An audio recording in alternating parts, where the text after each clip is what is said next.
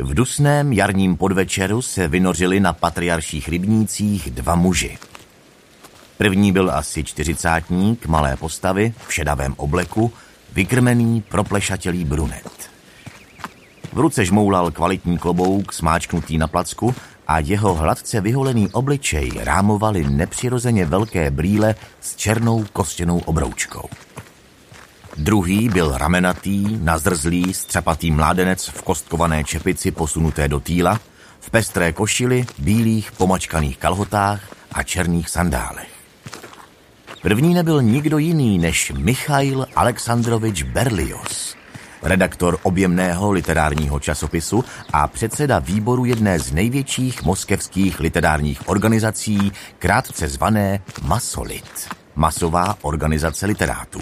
Jeho mladý průvodce pak básník Ivan Nikolajevič Potápka, píšící pod pseudonymem Bezprizorný. Sotva zapadli do stínu nesměle rašících lip, vrhli se nejdřív k pestře pomalovanému stánku s nápisem Pivo limonáda. Ach ano, zde musíme upozornit na první zvláštnost tohoto neblahého májového večera. Nejen kolem stánku, ale dokonce ani v celé aleji, která vedla souběžně s malou bronou, nebylo živé duše. V době, kdy se zdálo, že člověk doslova nemůže dýchat a kdy slunce potom, co rozžhavilo Moskvu, se kutálelo v suchém, bezvlažném kouřmu kamsi zasadový okruh, nikdo nepřišel pod lípy a nesedl si na lavičku. Alej byla lidu prázdná. Jednu minerálku? Požádal Berlios. Minerálka není. Odsekla Bůh ví proč uraženě prodavačka. A pivo máte?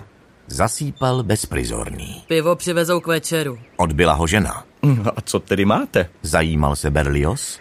Oranžádu. Ale je teplá. Pro boha, jsem s ní. Oranžáda se bohatě žlutě rozpěnila a ve vzduchu to zavonilo jako v kadeřnictví. Literáti se napili a hned začali škytat. Zaplatili a uvelebili se na lavičce čelem k rybníku a zády k malé broné.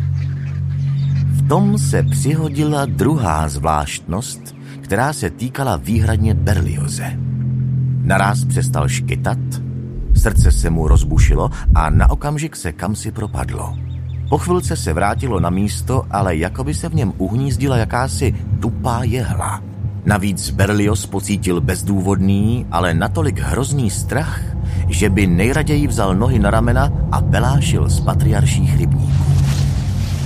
Smutně se rozhlédl kolem. Nechápal, co ho tak poděsilo. Zbledlý si utřel kapesníkem čelo a mudroval. Co se to se mnou děje? To se mi ještě nestalo. Srdce zlobí. Asi jsem přetažený. Nejspíš je nejvyšší čas na všechno se vykašlat a marš do Kyslovodska. V tom spozoroval, jak mu před očima houstne rozžhavený vzduch a z něho se vynořuje muž podivného vzezření, jakoby utkaný ze vzdušných pár. Na malé hlavě měl posazenou žokejskou čapku a byl oblečen do krátkého průsvitného kostkovaného sáčka. Neznámý měřil sáh, ale byl úzký v ramenou a neuvěřitelně hubený a tvářil se uštěpačně. Berliozův život plynul klidně a spořádaně, takže redaktor nebyl na neobyčejné jevy zvyklý. Zbledl ještě víc, vytřeštil oči a zmateně si pomyslel. Není možná. Ale bohužel bylo to tak. Dlouhý, průhledný muž se před ním kymácel ze strany na stranu a nedotýkal se přitom země. Berlios s děšením zavřel oči. Když je znovu otevřel, viděl, že je po všem. Přelud se rozptýlil, kostkovaný chlapík zmizel a současně tupá jehla vyklouzla ze srdce. Není možná. Fuj, Tajksl. Ulevil si. Představ si, Ivane, div mě z toho horka neranila mrtvice. Dokonce jsem měl něco jako halucinaci.